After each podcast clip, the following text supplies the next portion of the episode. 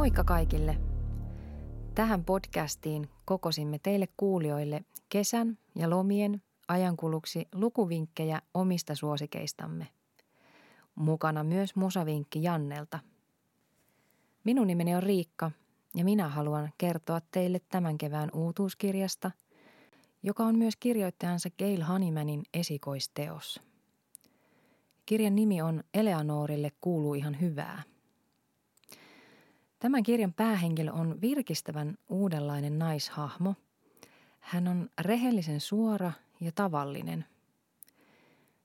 Eleanor on samaan aikaan hauska, mutta aika traaginen henkilö. Ja sama pätee tähän kirjaan ihan kokonaisuutena. Kirjan hauskuus syntyy siitä, että Eleanorissa yhdistyy mielensä ja toisaalta Mr. Bean, kun hän kommentoi nykyajan muoti-ilmiöitä ja toisaalta toilailee niiden parissa – Traagisuus taasen sitten piilee Eleanorin menneisyydessä, joka selittää, miksi Eleanor on rutiineihin lukkiutunut ylimielinen ja surullinen. Eleanor on siis kolmekymppinen englantilainen nainen, joka on jumissa sekä työssään että muussa elämässään. Hän kulkee samoissa vaatteissa, syö aina saman lounaan ja sulkeutuu kotiinsa viikonlopuksi vodkapullon kanssa – jotta jaksaa aloittaa saman rutiinien turvaaman viikko-ohjelman uudestaan maanantai-aamuna. No, sitten alkaa kuitenkin tapahtua. Eleanorin elämään tulee kaksi erilaista miestä, ensin Johnny ja sitten Raymond. Johnny vaikuttaa hieman kauempaa Eleanorin elämään, mutta Raymond putkahtelee sekoittamaan hänen arkeaan ihan konkreettisesti – Kirja etenee näiden miesten aikaansaamien tilanteiden ja kommellusten kautta kohti mykistävää loppua, joka sitoo yhteen kaiken koomisen hassuttelun ja traagisen pohjatarinan. Tämä kirja hiipii huomaamattomasti ihon alle ja se on todella tyylikkäästi kirjoitettu. Kirjailija on tämän esikoisteoksen perusteella hyvä kirjoittaja. Kirjan isoina teemoina on yksinäisyys ja menneisyyden haavat – ja näitä kirjailija Haniman tarkastelee todella hyvin ja taitavasti tarinassa mukana kuljettaen. Tämä Eleanorin tragedia pitää otteessaan ja mielenkiintoa yllä ihan loppuyllätykseen saakka. Joskus kirjaan rakastuu heti, mutta tämä kirja lämpesi minun kohdallani hitaasti ja tykästyin siihen todella itse asiassa vasta pari päivää lukemisen jälkeen. Suosittelen kirjaa sinulle, joka haluat lukea jotain kivaa, mutta laadukasta. Tai jos haluat tutustua hieman uudenlaiseen naissankariin. Kärsitkö matkakuumeesta tai kaipaatko matkavinkkejä? Vai haluatko ehkä vaan matkustaa vaivattomasti omalla kotisohvallasi? Terhi Rannelan keväällä 2018 ilmestynyt matkapäiväkirja Kesyt kaipaavat, villit lentävät on taattu lukunautinto jokaiselle, jota kiinnostavat maapallon eri kolkat. Terhi Rannela on paitsi tuottelias kirjailija, myös intohimoinen matkailija. Ja matkoillaan hän kirjoittaa erillistä matkapäiväkirjaa, joka syntyy hänen omien sanojensa mukaan juuri siinä hetkessä, lentokoneessa – puiston penkillä, museon kahvilassa, hotellihuoneen sängyssä juuri ennen nukahtamista. Lauseet tallentavat muistiin sen, minkä unohdamme nopeasti. Kesyt kaipaavat villit lentävät on koottu juuri näistä hetkessä syntyneistä muistiinpanoista. Kirjassa on Rannelan matkakertomuksia kymmenen viimeisen vuoden ajalta. Kuljemme Rannelan mukana muun muassa Atlantic Citystä Pekingin liepeille, Kampiasta Edinburghiin, Bristolista Trondheimiin, Bretagnesta Islannin länsivuonoille. Viivähdämme kirjoitusretriitissä Pallas Yllästunturin kupeessa. Lennämme extempore matkalle Singaporeen ja kolmen viikon reissulle Uuteen Seelantiin. Ja lopulta päädymme Hannoveriin – jossa Rannella asui syksyn 2017 ja työsti muun muassa tätä matkapäiväkirjaansa. Rannellan tapa kirjoittaa ja kertoa on ihastuttava. Hän nauttii matkoillaan pienistä hetkistä ja kohtaamisista. Hän kertoo työstään, joka kulkee usein matkoilla mukana. Hän puhuu paljon kirjoittamisesta, lukemisesta ja uusien asioiden oppimisesta ja tietysti jatkuvasta uteliaisuudesta. Ja myös hiljaisuuden kaipuusta, yksinolosta. Tämän kirjan esipuheessa Rannella toivoo, että kirja saisi lukijan unelmoimaan – eikä vain unelmoimaan, vaan myös käärimään hihat ja pakkaamaan laukut. Minulle ainakin kävi juuri näin. Uusi matka on jo varattu. Loppuun mä otan vielä pienen sitaatin kirjailija Mary Ann Radmacherilta, jota myös Terhi Rannela tässä kirjassaan siteeraa. I am not the same having seen the moon shine on the other side of the world – Eli en ole enää sama, kun olen nähnyt kuun loistavan maapallon toisella puolen. Tämän matkapäiväkirjavinkin tarjoili Maisku. Moikka! Mun nimi on Jenna ja mun lukuvinkki tälle kesälle löytyy tuolta pääkirjaston nuorten osastolta. Tämä on Nikola Joonin kirjoittama Kaikki kaikessa – kirja. Ja tästä on ilmestynyt elokuvakin nimeltään Everything Everything. Ja tämä kaikki kaikessa kirja suomennettiinkin suurin piirtein samaan aikaan, kun tämä elokuva pari vuotta sitten tuli elokuvateattereihin. Maailmalla tämä kirja herätti aika paljon huomiota silloin julkaisemisensa aikaan ja tätä on käännetty muistaakseni yli 30 kielelle. Mutta mikä tässä kirjassa sitten kiehtoo?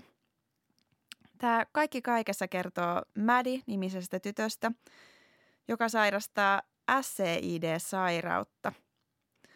Tämä SCID ei ollut ainakaan mulle tuttu aikaiseltaan, mutta tämä on siis tällainen immuunipuutostauti, joka tunnetaan oikeastaan paremmin ehkä tälleen kansankielellä nimellä kuplalapsen tauti. Tämä sairaus tarkoittaa sitä, että tämä mädi on allerginen oikeastaan koko maailmalle. Ja tämän sairauden takia hän ei ole voinut lähteä esimerkiksi ulos kodistaan, koska jos esimerkiksi joku aivastaa häntä kohti, niin se saattaa olla hengenvaarallista hänelle. Tämä Mädi on tosiaan 17-vuotias ja ei ole käynyt pihalla tai ulkona kotoa sen jälkeen, kun hän on ollut pienenä vähällä kuolla tämän sairauden takia. Tämä Mädi elää aika suojattua elämää niin, että hän näkee kotiopettajansa tai käy siis kotikoulua, omaa hoitajansa ja omaa äitiänsä.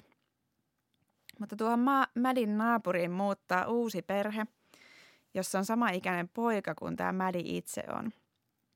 Tämän pojan nimi on Olli ja he ei pysty juuri muuten kommunikoimaan kuin ensi ilmeillä ja eleillä.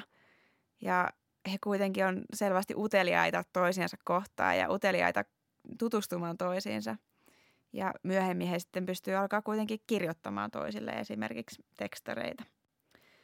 Tämän Olin elämän seuraaminen saa Mädin kuitenkin miettimään, että onko se elämä elämisen arvoista siellä kodin sisällä – että onko se elämä jotakin muutakin kuin vain hengissä pysymistä.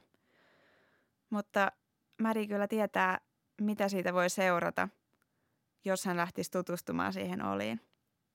Onko se oli tämän riskin arvoinen? Tällaisen pienen ehkä romantiikan lisäksi tämä kirja tarjoaa yllätyksiäkin. Esimerkiksi tässä pohditaan mielenterveyteen liittyviä asioita, mutta kuitenkin kaiken kaikkiaan tuo ote pysyy aika kepeänä. Nämä Olin ja Mädin kirjoittelut ja ajatukset on tosi hauskoja ja mm, niin kuin moni, monipuolinen teos. Kaiken kaikkiaan mun mielestä tämä Nikola Joonin Kaikki kaikessa kirja on oikein erinomainen luettava juurikin kesälle ja sopii luettavaksi niin nuorille kuin aikuisille. Sarah Crossanin kirja yksi kertoo kreisistä ja tippistä, jotka ovat amerikkalaiset 16-vuotiaat kaksoset. Tämän tarinan kertoo kaksisista hiljaisempi, eli Grace. Perheeseen kuuluu myös pikkusisko, joka on kaksi vuotta näitä kaksosia nuorempi, jota Grace kutsuu kaikella rakkaudella lohikäärmeeksi ja isä, äiti ja mummo. Grace ja Tip ovat, Tippi ovat kaksi erilaista persoonaa, mutta he on hyvin läheisiä, niin kuin kaksoset usein ovat. Mutta Grace ja Tippi jakaa elämänsä toistensa kanssa hyvin erityisellä tavalla. He on nimittäin siamilaiset kaksoset. He on kasvaneet lantiostaan yhteen ja heillä on yhteinen alaruumis. 16-vuotiaiksi asti Grace ja Tippi ovat käyneet kotikoulua, mikä on tietysti ollut monella tapaa hyvä ratkaisu heille ja, ja suojellutkin heitä sitten ulkomaailman isolta kohtaamiselta. Mutta kun perheen talous kiristyy, niin, niin tyttöjen on aloitettava lukio ja Amerikassa kun ollaan, niin he menevät sitten lukion toiselle luokalle. Se muutos on iso ja pelottava. Kenen tahansa 16-vuotiaan on aika vaikea kohdata se, jos pitää mennä uuteen kouluun ja, ja luoda siellä kokonaan uusi elämänpiiri ja löytää ystäviä ja, ja, ja tutustua suureen määrään uusia ihmisiä, löytää tavallaan niin kuin paikkansa siinä sosiaalisessa yhteisössä. Mutta kun on niin erityinen kuin Grace ja Tippi, niin se kouluun meneminen on todella pelottavaa. Ja siitä tilanteesta tämä kirja alkaa. Sarah Crossan kuvaa hirveän hyvin Graceä tippiä ja siis Gracehän on se ääni, jonka lukija kuulee, jonka kautta me näemme tämän tarinan. Grace ja Tippi on teinityttöjä epätavallisessa kehossa. Heillä on niitä samoja tunne, tuntemuksia kuin kaikilla muillakin teineillä ja, ja tota, Grace ja Tippi on älykkäitä, he on huumorintajuisia, heillä on keskenäistä semmoista ovelaa jäynääkin välillä ja he on myös hyvin erilaisia persoonia. Tippi on sanavalmiimpi ja semmoinen ehkä vähän ärhäkämpi ja Grace on sitten hiljaisempi ja, ja, ja enemmän sellainen tarkkailija. Ja koko elämänsä heillä on ollut tietoisuus siitä, että he on lääketieteellinen ihme. He on tavanneet armeijan lääkäreitä ja, ja, ja heitä on tutkittu ja jatkuvasti tutkitaan ja he on tavanneet paljon psykologeja ja kaikkea tällaista. Ja he tietää, että se kuoleman mahdollisuus ei ole koskaan kovin kaukana heidän elämästään. Ja lukion he sitten aloittaa ja ystäviäkin sentään löytyy, Jasmin ja Jon. Mutta sitten elämällä on vielä yksi iso yllätys Crazylle ja Tipille. Crossanin kirja on hurjan koskettava. Se on ajatuksia herättävä ja se tarina vie mennessään. Vaikka kirja on paksu, niin se on hyvin ilmavasti kirjoitettu ja siihen vaikuttaa myös se, että tämä kirja on kirjoitettu proosarunojen muotoon. Eli on otsikko ja sitten siinä on semmoinen proosarunon muotoon kirjoitettu luku. Minusta tämä Crossanin kirja muistuttaa myös siitä, että me kaikki halutaan tulla hyväksytyiksi semmoisina ihmisinä ja yksilöinä, persoonina, mitä me ollaan, eikä niin, että katsotaan sitä, miltä me näytetään ja leimataan meidät sen mukaan, miltä me näytetään. Tämä kirja muuten löytyy sieltä nuorten kirjoista, mutta niin kuin moni muukin hyvä nuorten kirja, tämä on kyllä ehdottomasti sellainen, joka kannattaa kenen tahansa aikuisen lukea. Ja tähän lopuksi pieni näyte Gracen tuntemuksista eli luen suoran katkelman. Tavallisuus on graalin malja ja ainoastaan ne, joilla ei sitä ole, tajuavat sen arvon. Muuta en ole koskaan tahtonut ja vaihtaisin oudon tai kumman tai häikäisevän tai hämmästyttävän tavalliseen ihan tuosta vain. Tämä oli teille Sylvian kesävinkki. Hei, Mulla on teille kesävinkiksi tällainen Maalin Persson Geoliiton suurin kaikista niminen dekkari tai jännärikirja. Tämä voitti Ruotsin Dekkariakatemian palkinnon vuonna 2016, kun tämä kirja ilmestyi. Ja tämä on, sijoittuu koulumaailmaan ja nuorten maailmaan tämä romaani. Kirja alkaa pysäyttävästi. Siinä on tiivis sivun mittainen teksti, jossa kuvataan luokkahuone, jossa on ruudin savua, neljä kuollutta oppilasta, kuollut opettaja ja tyttö, jolle ei ole käynyt mitään. Tyttö on nimeltään Maria Nordberg. Hän on 17 vuotta ja häntä kutsutaan kirjassa Maijaksi. Maija on hyvästä perheestä. Perhe on varakas ja hänellä on pikkusiskoja, äiti ja isä. Sama, kun tämä ampumistapahtuma on tapahtunut, aletaan miettiä, että onko Maija rikollinen tai tehnyt tämän rikoksen. Hänestä tulee saman tien Ruotsin vihatuin nuori ja hän joutuu tutkintavankeuteen. Kirja jatkuu otteina niin oikeussalikäynneistä, missä tutkitaan Maijan osallisuutta rikokseen. Tässä kirjassa on mun mielestä kaikista hienointa se, että tämä Maijan syyllisyys tai syyttömyys ei selviä ennen kuin vasta ihan viimeisillä hetkillä. Tämä pitää jännityksen yllä ja jos ajattelee oikeussali draamakirjoja, niin itse olen kokenut ne hieman puiseviksi, mutta tämä on kaikkea muuta kuin sitä. Näiden oikeussalikäyntien lisäksi tutkitaan sitten Maija, joka on, on siellä eristyksessä vankilassa ja hän muistelee sitten näitä tapahtumia, mitkä ovat johtaneet tähän ampumistapahtumaan. Samalla kuvataan sitten yhteiskuntaa ja yhteiskunnan eriarvoisuutta. Maija on itse siis varakas, mutta hänen luokallaan on, on maahanmuuttajataustaisia oppilaita ja kuilu näiden nuorten välillä on todella suuri. Ja kirjassa annetaan aika kovaa kritiikkiä mun mielestä yhteiskuntaa kohtaan, koska tämä kuilu tuntuu aina vain laajenevan ja laajenevan. Kirjassa on tota 400 sivua. Kieli on hyvin tiivistä ja hyvin tällainen niin tiheätunnelmainen.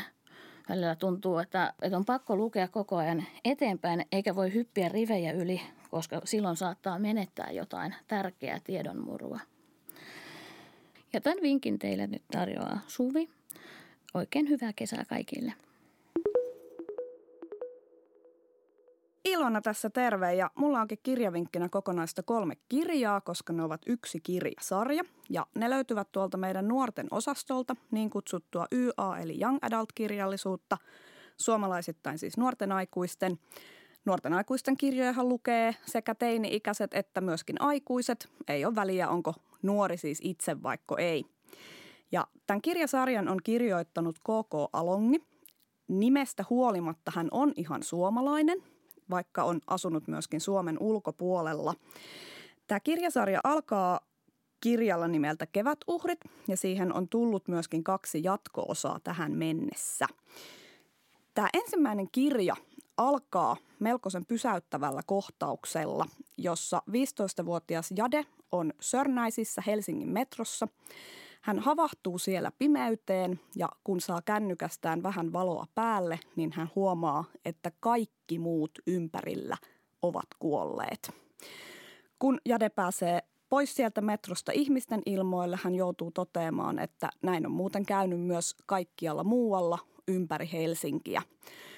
Alkaa siis aika järkyttävästi jopa, eli ihan herkimmille tätä nyt en voi suositella, mutta – Jade löytää kuitenkin myös muita eloon jääneitä, muita nuoria, jotka kaikki jostakin syystä vaikuttavat olevan noin 15-vuotiaita. Ei vanhempia, ei nuorempia. Jotakin vanhempia nuoria myöskin löytyy Helsingistä, jotka ovat elossa, mutta heidät on vallannut jonkinlainen tämmöinen hulluus ja he käyvät aika lailla kaiken muun elävän kimppuun verenhimoisina – Kirjassa on niin kutsuttu ensemble cast, mikä on myöskin TV-sarjoissa nykyään tosi suosittu. Eli siinä ei ole vain yhtä päähenkilöä, vaan on useita päähenkilöitä, jotka saa kaikki aika lailla saman verran niin sanotusti ruutuaikaa tai tekstiaikaa kirjassa. Eli katsotaan monen, monen ihmisen näkökulmasta tätä tapahtumia – Kirja sijoittuu siis ihan Helsinkiin, suurin piirtein nykypäivään tai ehkä erittäin läheiseen lähitulevaisuuteen. Ja alun perin muakin arvelutti, että onko tämä nyt sitten, miltä se tuntuu lukea jostakin tapahtumista, jotka sijoittuu paikkoihin, jotka on itsellekin tuttuja. Mutta yllättävän hyvin se toimii. Ja ensimmäisen kirjan kuluessakin lähdetään jo itse asiassa lahtelaisellekin tutumpiin maisemiin, koska nuoret päättävät, että he lähtevät pohjoiseen kohti Lahtea ja Hollolaa jopa. Eli sieltä saattaa bongata jotain tutunoloisia paikkoja. Kuten sanoin, niin tähän kirjaan on tullut myöskin kaksi jatkoosaa. Toisen niistä nimi on Ansassa ja viimeisen, joka on tässä ihan keväällä ilmestynyt, on nimeltään Pakeniat. Ja kirjoissa paitsi seurataan sitä, että miten nämä nuoret nyt selviää, niin toki myöskin yritetään vähän selvittää, että mikä tämä juttu oikein on, miksi kaikki aikuiset ja lapset on kuolleet, mikä aiheutti nämä niin kutsutut kuoleman aallot. Ja no, en voi kertoa, että miten mysteeri lopulta selviää, mutta voin sanoa, että tämä on kyllä ihan tämänhetkisen suomalaisen nuorten kirjallisuuden parhaimmistoa. Löytyy jännitystä, löytyy ihmissuhteita ja löytyy sillä tavalla kiinnostavia hahmoja, että vaikka muutama heistä ainakin minun tekisi mieli varmaankin lyödä, jos tapaisin heidät oikeasti, niin hahmoina he ovat erinomaisen kiinnostavia. Kevätuhrien lajityyppihän on siis dystopia, utopian vastakohta, eli dystopiassa ollaan sellaisessa tulevaisuudessa tai lähitulevaisuudessa, missä jotain tai mahdollisesti kaikki on mennyt pieleen, eli tämmöinen painajaismainen tulevaisuuden kuva. Nehän on ollut tosi suosittuja nuorten kirjallisuudessa, joten mä suosittelisin kevätuhreja ainakin silloin, jos olet aiemmin tykännyt kirjoista, kuten Nälkäpeli tai mahdollisesti Veronika Rothin tai Lauren Oliverin kirjat, joista löytyy myöskin nimenomaan tätä YA-dystopiaa. Myöskin James Dashnerin nämä labyrinttikirjat esittelevät omanlaisensa dystopian. Ja aikuisillehan dystopioita myöskin löytyy paljon klassikoista, jotka on nyt tosi paljon pinnalla, kuten Margaret Atwoodin Orjattaresi.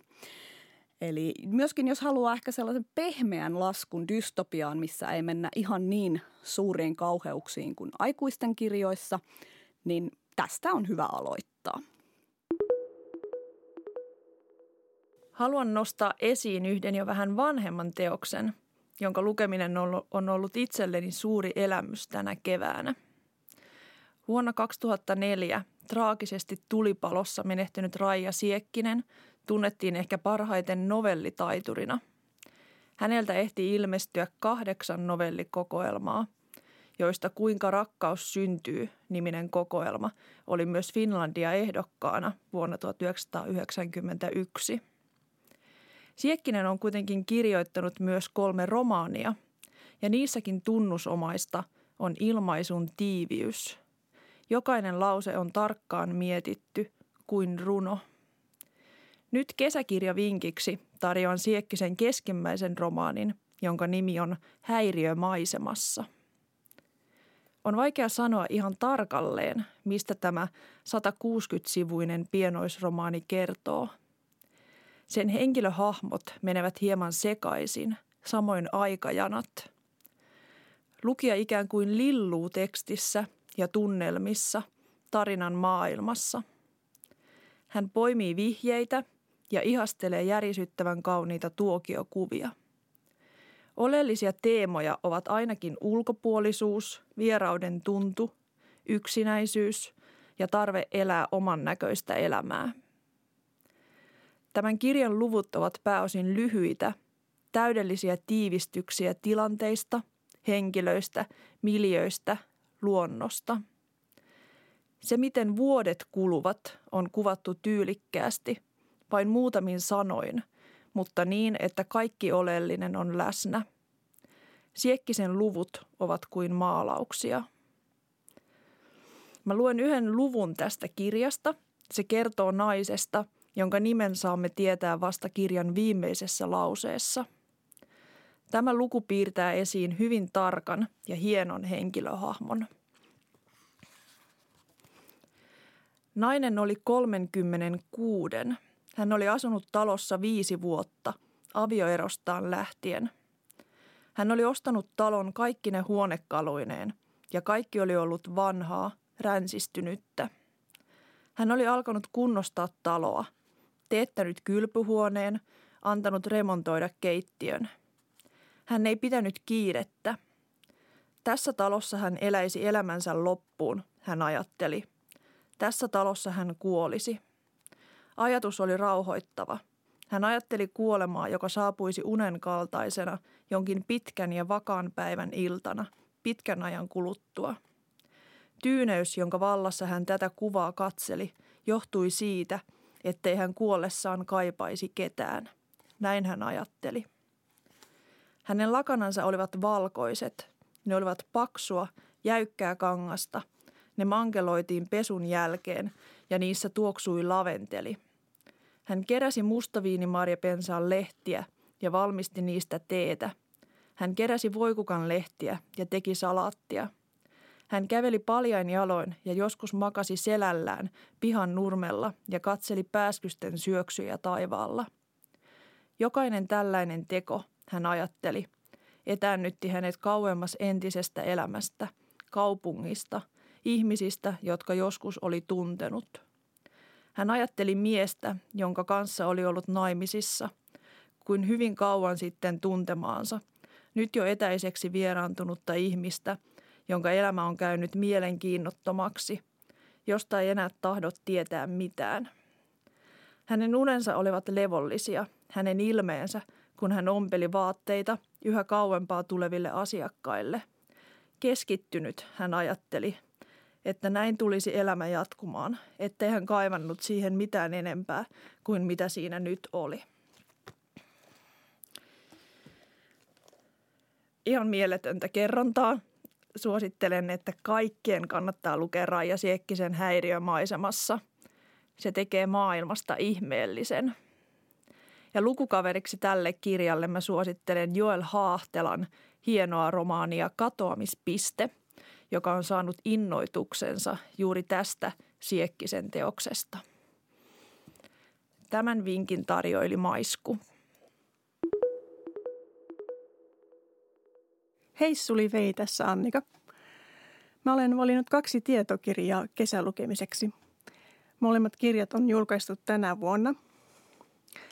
Ensimmäisenä vinkkinä mulla on ruotsalaisen Maja Seefströmin tärkeitä tietoja eläimistä – Tämä kirja on hurmaavasti kuvitettu ja hauskoilla faktoilla täytetty lasten tietokirja.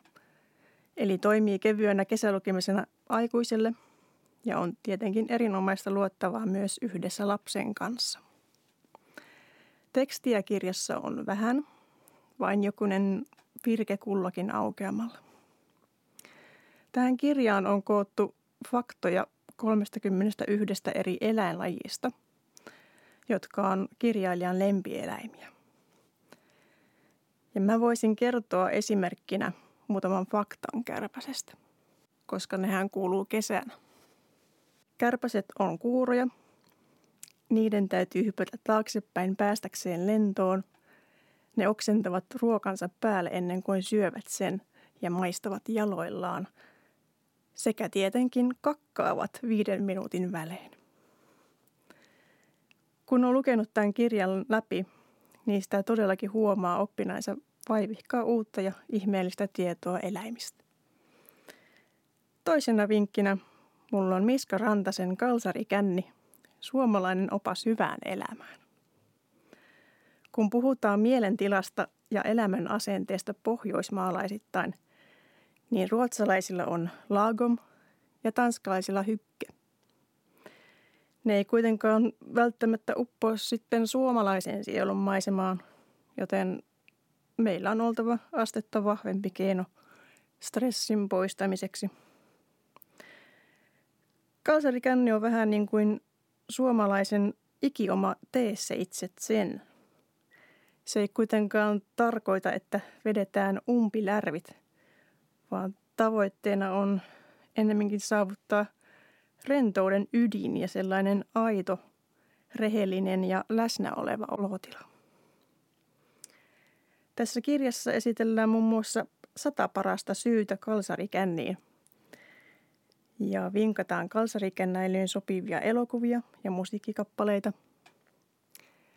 Kirjassa on myös luetteloitu sopivia soittimia, joita voi hyödyntää kyseisessä olotilassa ja toisaalta myös niitä, joita ei kannata soittaa. Esim. huilu on tällainen soitin. Kirjassa on toki mainittu myös asioita, joita ei muutenkaan suositella kalsarikännien aikana. Lisäksi kirjassa kerrotaan kalsarikännin värikkäästä syntyhistoriasta. Tutkaillaan sanan alkuperää ja esitellään termin erilaisia tulkintoja käyttäjäkokemusten kautta. Mutta siis kyseessä on hyvin humoristinen kirja, että kannattaa lukea pilke silmäkulmassa. Tänä vuonna vuosi 1918 on ollut hyvin paljon esillä, kun tuli tasan sata vuotta meidän sisällissodasta. Heidi Köngäksen romaani Sandra sijoittuu vuoteen 1918 niin, että jos haluat lukea jonkun tähän vuoteen liittyvän romaanin, niin Heidi Köngäksen Sandra on hyvä, hyvä lukea siihen. Mutta se on hyvä romaani ihan joka tapauksessa – se kertoo ihmisistä historian myllerryksissä ja siitä, että kuinka pienestä ihmisen elämä voi olla kiinni. Romanissa on pitkä aikajänne sieltä sadan vuoden takaisista tapahtumista myös nykypäivään Sandran tyttären tyttären Klaaran kautta. Klaara löytää sattumalta isoäitinsä päiväkirjan ja alkaa tutkia sukunsa menneisyyttä – ja sitä kautta hän ymmärtää tiettyjä asioita, esimerkiksi sen, että miksi ja mistä on vaiettu. Tässä romanissa on siis kaksi aikatasoa. On tämä nykyaika ja ne sadan vuoden takaiset tapahtumat. Romaani on näkökulmaromaani. Siinä on kolmen naisen näkökulma tapahtumiin.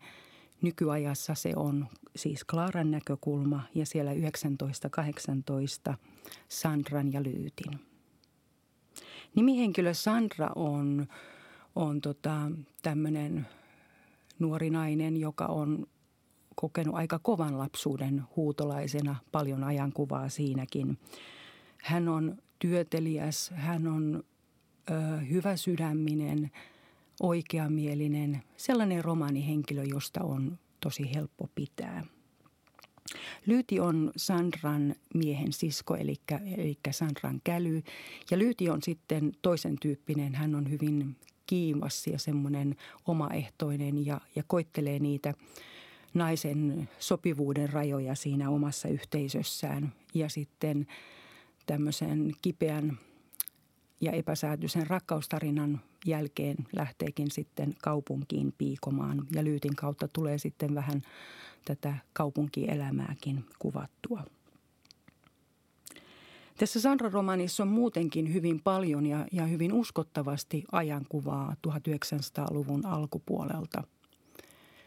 Silloin elettiin maailmassa, jolloin Pialla ei ollut paljon mitään sanomista siihen, jos, jos tota, isäntä pyrki hameen alle ja siellä on aika hyytäväkin näyte siitä, että mitä voi sitten tapahtua – Heidi Köngäs kuvaa erilaisten ihmisten kautta sitä maailmaa, missä oli paljon eriarvoisuutta, mikä synnytti vihaa ja, ja kantoi sitten katkeria hedelmiä sisällissodan muodossa.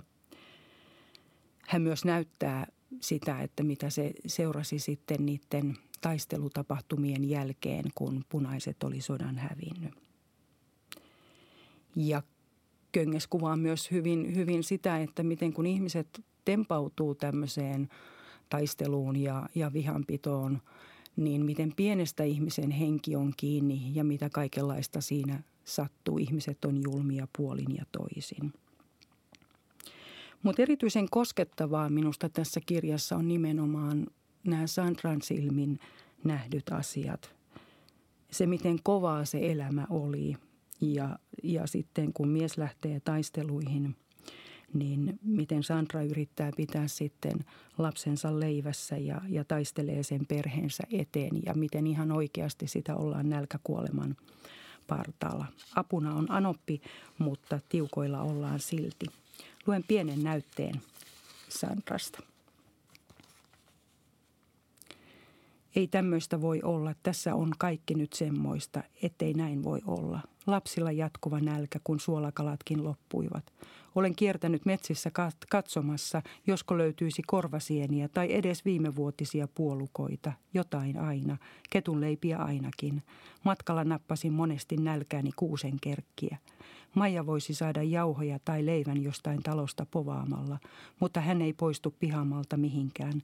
Lasten perään jaksaa vähän katsoa, mutta ei mitään muuta. Eilen löysin muutaman korvasienen, toinen sisään, ryöppäsin, paistoin pannulla viimeisten sipulien kanssa ja jaoin kaikkien kesken. Kyllä se pojillekin kelpasi, muuta ei ollut. He ovat kasvussa jokainen ja tietysti jatkuva kova nälkä. Eivät sanoneet sitä, mutta minä näen sen silmien palosta. Lehmä tummissa ja heikkoina. Yritän saada ne ylihuomenissa ulkoruokintaan. Talon lehmät vietiin eilen ulos, Olin siellä siivoamassa navettaa, jossa olikin paljon lantaa. Oli kova homma. Olin ihan loppu, kun kävelin tietä myöten kotiin. Naistyöpäivät tehdään omin ruuin, mutta kai hän, Hännisen emäntäpiika oli kuullut jotain, koska hän antoi minullekin kuppiin vähän kaalikeittoa. Lihaa siinä ei tietenkään ollut, mutta makua sitäkin enemmän. Kiitin moneen kertaan ja söin hiljaisena – en pystynyt ajattelemaan mitään muuta kuin ruokaa. Surkea olo, vähän väliä päästä huippaa. Sandra on miehensä kanssa saanut hommattua torpan vähän ennen kuin nämä tämä sisällissota alkaa ja Sandralla on sitten kova huoli siitä, että miten hän saa sen torpan pidettyä ja, ja kontrahtin täytettyä. Siinäkin sitä ajankuvaa. Kovista kohtaloista huolimatta, niin Könkäksen romaanissa kuitenkin on hyvin semmoinen humaani, sovitteleva ja anteeksi antava sävy. Lopetukseksi voisi lukea Klaaran sanat, näin hän miettii. Ei mikään lakkaa muuten kuin tietämällä, mitä on tapahtunut. Vasta tiedon päälle voi rakentaa unohduksen ja anteeksiannon. Tämä oli Sylvian vinkki kesään. kesän aikana uskaltaa lukea vähän jännittävämpiäkin teoksia. Yksi tällainen on Liane Moriartin Mustat valkeat valheet. Moni on saattanut katsoa tästä tehtyä TV-sarjaa nimeltään Big Little Lies, mutta suosittelen ehdottomasti tutustumaan myös tähän kirjaan. Eli tässä kirjassa päähenkilöinä on eskari-ikäisten vanhemmat, heidän äitinsä erityisesti. Tämä kirja alkaa mysteerillä – kun koululla järjestettävässä vanhempien illanvietossa yksi näistä vanhemmista kuolee. Muuta lukija ei tiedä tässä alussa. Ei tiedä, että kuka on kuollut ja mitä on tapahtunut. Näitä tapahtumia avataan tässä kirjassa erityisesti kolmeen hyvin erilaisen äidin tarinan kautta. Muuta yhteistä näillä naisilla ei oikeastaan ole muuta kuin se, että heidän lapsensa ovat yhdessä aloittaneet tämän koulun. He on luonteiltaan tosi erilaisia ja heidän elämän tilanteensa ja ehkä avioliittonsa, parisuhteensa on tosi erilaisia. Ja kuten ehkä elämässä monesti saattaa käydä niin, että sitä toisen elämää katsotaan ihaillen ja kadehtien, mutta tässäkin kirjassa huomataan, että se täydelliseltä vaikuttava elämä ei välttämättä olekaan – ihan täydellistä. Minkälaisia salaisuuksia näiden kotien ovien taakse kätkeytyy ja mitkä tapahtumat lopulta johtaa yhden vanhemman kuolemaan.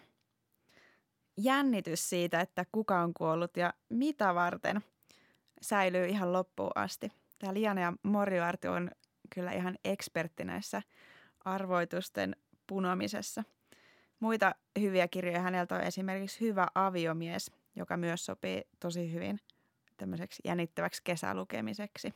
Mutta tämän kirjan nimi oli siis Mustat valkeat valheet ja kirjailija Liane Moriarty. Vinkin antoi puolestaan Jenna. Moi! Tällä kertaa äänessä on Janne ja minä vinkkaan teille uunituoretta jenkkirokkia. Bändin nimi on Shinedown ja heiltä on juuri ilmestynyt kuudes koko pitkä nimeltään Attention Attention. Shinedown on tosiaankin Yhdysvalloista Floridan Jacksonvillestä kotoisin oleva modernia, melodista hard rockia soittava bändi, joka on siellä kotimaassaan kovaa vauhtia nousemassa maan rock-elittiin, mutta täällä Suomessa pikkasen ehkä tuntemattomampi tapaus. On käynyt täällä pari kertaa keikalla, mutta niistä alkaa olemaan se kymmenen vuotta aikaa jo. Bändi otti edellisellä vuoden 2015 Threat to Survival-albumilla irtioton sellaisesta tyypillisestä tämän hetken mainstream hard rockista, mutta ehkä tuolla albumilla bändin ulosanti oli pikkasen ehkä hapuilevaa. Siellä oli satunnaisia loistavia biisejä, mutta se ehkä se kokonaisuus puuttu vielä sieltä. Tällä uudella levyllä bändi kulkee samaa tietä, mutta huomattavasti varmemmin.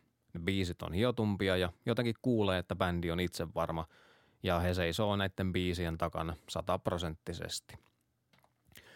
Nelihenkisestä bändistä huomio vie luonnollisesti loistava laulaja Brent Smith, mutta etenkin tällä levyllä kuulee jotenkin selkeästi rumpali Barry Kirchin groovaavan soittotatsin ja sitä on erittäin ilo kuunnella – onhan ne aikaisemmatkin levyt toki ollut täynnä loistavaa rumputyöskentelyä, mutta ehkä tällä levyllä toi biisi materiaali nojaa ehkä vahvemmin rytmiin ja grooveen ja tollasiin juttuihin, niin siellä se tulee ehkä paremmin esille. Ihan ensi fiilis tästä levystä itellä oli pikkasen ehkä kaksijakonen. Aika moni niistä biiseistä tuli skipattua, kun sieltä etti tavallaan sitä tuttua turvallista Shinedown – johon itse tykästyi silloin kymmenisen vuotta sitten The Sound of Madness-levyn aikoihin. Mutta kun sille levyllä antoi aidon mahdollisuuden ja kuunteli sen alusta loppuun asti ajatuksen kanssa muutaman kerran, niin kyllä se sieltä alkoi toimimaan koko ajan paremmin ja paremmin. Levy ei siis ole mitenkään helppo. Kyseessä on konseptialbumi, eli se kertoo yhtenäisen tarinan. Sen teemoina on masennus, mielenterveysongelmat, addiktiot, ja niiden kanssa selviytyminen. Bändi on haastattelussa kertonut tämän olevan hyvin hyvin henkilökohtainen albumi, eli nämä tekstit kumpuaa bändin jäsenten omista kokemuksista. Levy on saanut aika ristiriitaisen vastaanoton. Ähm, kriitikoilta on tullut todella todella hyviä arvioita – mutta bändin fanit on aika selkeästi jakautuneet kahteen leiriin, jossa toisella puolella ovat he, jotka odottaa Shinedownilta sitä perinteistä jenkkirokkia, millä bändi nousi suurempaan suosioon silloin kymmenisen vuotta sitten. Ja toisessa leirissä ovat he, jotka tykkää siitä, että bändi uudistuu ja uudistaa soundiansa, ei tee sitä samaa juttua levystä toiseen. Itse kallistun hiuksen hienosti tähän jälkimmäiseen leiriin, vaikka dikkasin tosi paljon The Sound of Madness-levystä, Amaryllis-levystä, joka tuli sen jälkeen ja niiden soundista, niin kyllä tässä levyssä jokin puhuttelee todella paljon. Ehkä se on se henkilökohtaisuus, ehkä se on se vilpittömyys, mikä paistaa läpi näistä biiseistä. En ihan tarkalleen osaa sitä määrittää, että mikä siinä vetää puolensa, mutta jokin siinä kiehtoo. Ehkä yksi osa syy siinä on se, että bändi on selvästi tehnyt kokonaisen albumin, joka on tarkoitettu kuunneltavaksi kokonaisuutena tällaisena aikana, jona ihmiset kuuntelee Spotifysta yksittäisiä biisejä tai soittolistoja tai jotain tämmöisiä, kun itse kuuluu kuitenkin siihen joukkoon, joka lähestyy levyjä kokonaisuuksina ennen kaikkea. Mutta tällainen oli tosiaankin tämä kevyt kesämusavinkki – Bändin nimi oli tosiaankin Shinedown ja levy Attention Attention. Kiitos kaikille kuuntelemisesta. Olemme siis saapuneet tämän kollektiivisen kesäpodcastin loppuun. Seuraava podcast julkaistaan tuttuun tapaan taas parin viikon kuluttua. Ei muuta kuin hyvää kesää kaikille. Morjens.